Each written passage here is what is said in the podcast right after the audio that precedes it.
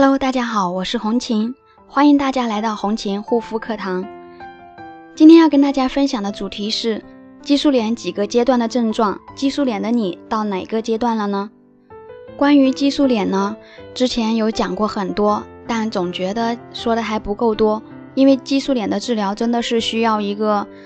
很费心费力的过程。事实上呢，即便我经常讲激素脸修复的相关内容。现在呢，还是有很多备受激素脸困扰的朋友正在茫茫不知所措，更是有一些向我求助的人，甚至还不知道自己的肌肤问题就是患了激素脸的症状。那么今天呢，我就将激素脸的几个阶段的典型症状列举出来，大家可以参考一下。关于激素脸的定义，之前有讲过，今天再重复一次，加深大家对它的印象。激素脸呢，也叫激素依赖性皮炎、面部激素依赖性皮炎、激素皮炎，通常呢是由于不当使用含有激素药膏，或者是误用了含有激素的化妆品、护肤品所引发的皮肤炎症，会严重影响身体健康和心理健康。我发现有很多朋友在向我自述自己的皮肤问题时，都会说：“我也不知道我是怎么得激素脸的。”但就是现在变得特别严重了。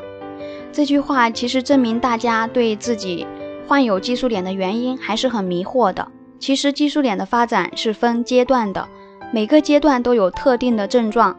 并不是从一开始就会那么严重的。那么初期的阶段，大部分的朋友呢会认为自己的皮肤是由于误食了某种食物或者误用了某些产品而引起的轻微过敏，但他们没有注意到的是。过敏是全身性的，而你的症状却大部分集中在脸上。虽然在停用某些护肤品、化妆品，或者是服用了一些抗过敏的抗生素的药之后呢，过敏的症状会随之消失，但其实激素已经开始对你的皮肤产生了影响。第二个阶段呢，由于错误的认知，放任皮肤过敏发展。那这个时候患有激素脸的人呢，会发现自己的过敏现象不断的频发。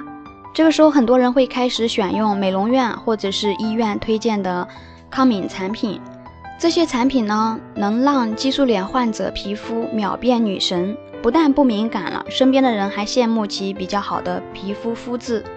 但大多数人都没有意识到，这其实是激素的作用，它逐渐让。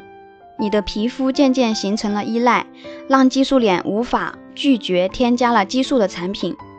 第三个阶段呢，患有激素脸的患者无法更换护肤品，因为一旦更换其他的护肤品，尤其是天然成分的产品，脸部皮肤就会异常的难受，会长痘，会红肿，会发痒。虽然采取了一些治疗对策，但过敏呢，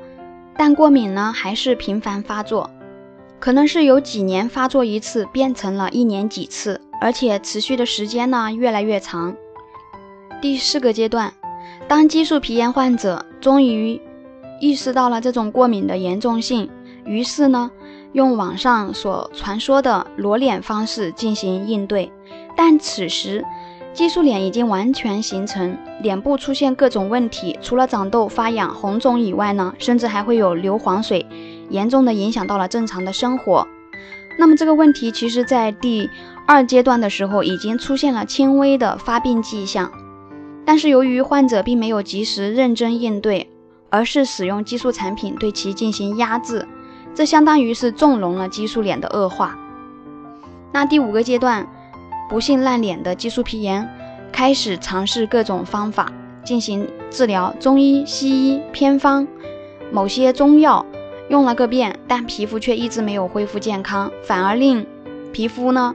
越来越严重，反复发作，越治越重的怪圈。到此时已经后悔莫及了，始终为找不到根治、彻底治疗的方法而苦恼。有类似以上原因所困扰的朋友，也可以加我的微信幺三七幺二八六八四六零。那么以上呢就是激素脸五个阶段的简述。总的来说，当皮肤开始出现不良反应，我们就应该提早注意。当确诊自己为激素脸时，就应当及时找专业人士指导自己修复肌肤。